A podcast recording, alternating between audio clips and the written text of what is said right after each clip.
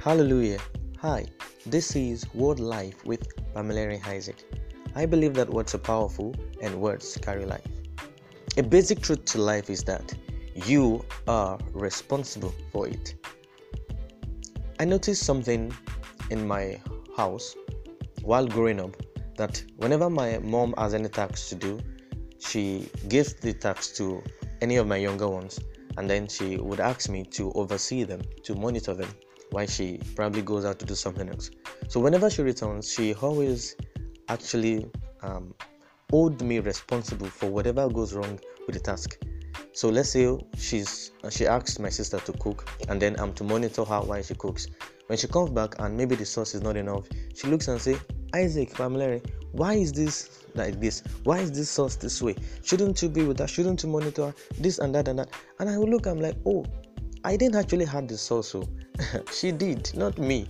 I was just there looking at her while she was starting so I just monitored her.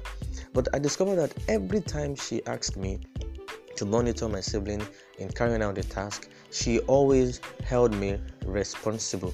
She never faced my siblings, she faces me. And that brought me to the truth that whenever you are given a leadership position or given the responsibility to manage a particular affair, you are to be held responsible. So let me put it this way to you the Lord God has given you your life to live.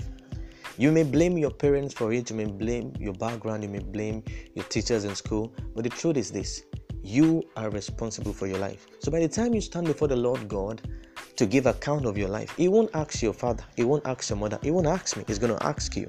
So the truth to life is that you are responsible for it. So I charge you this day to begin to take responsibility for your life. Stop looking around to blame people and start living the life the Lord God has given to you to live. I believe that you have a greater life to live here on earth. The Lord God has proposed to you to live a greater life. And I believe that words are powerful and that words carry life. And I have a mandate to go give life to all, proclaiming Jesus Christ as the Lord, and also raising kingdom people, kingdom men who will make a kingdom difference here on earth. Also, raising and helping men to live their lives as the Lord God has proposed them to live while they are on earth. So I encourage you this day and I charge you to begin to take responsibility for your life.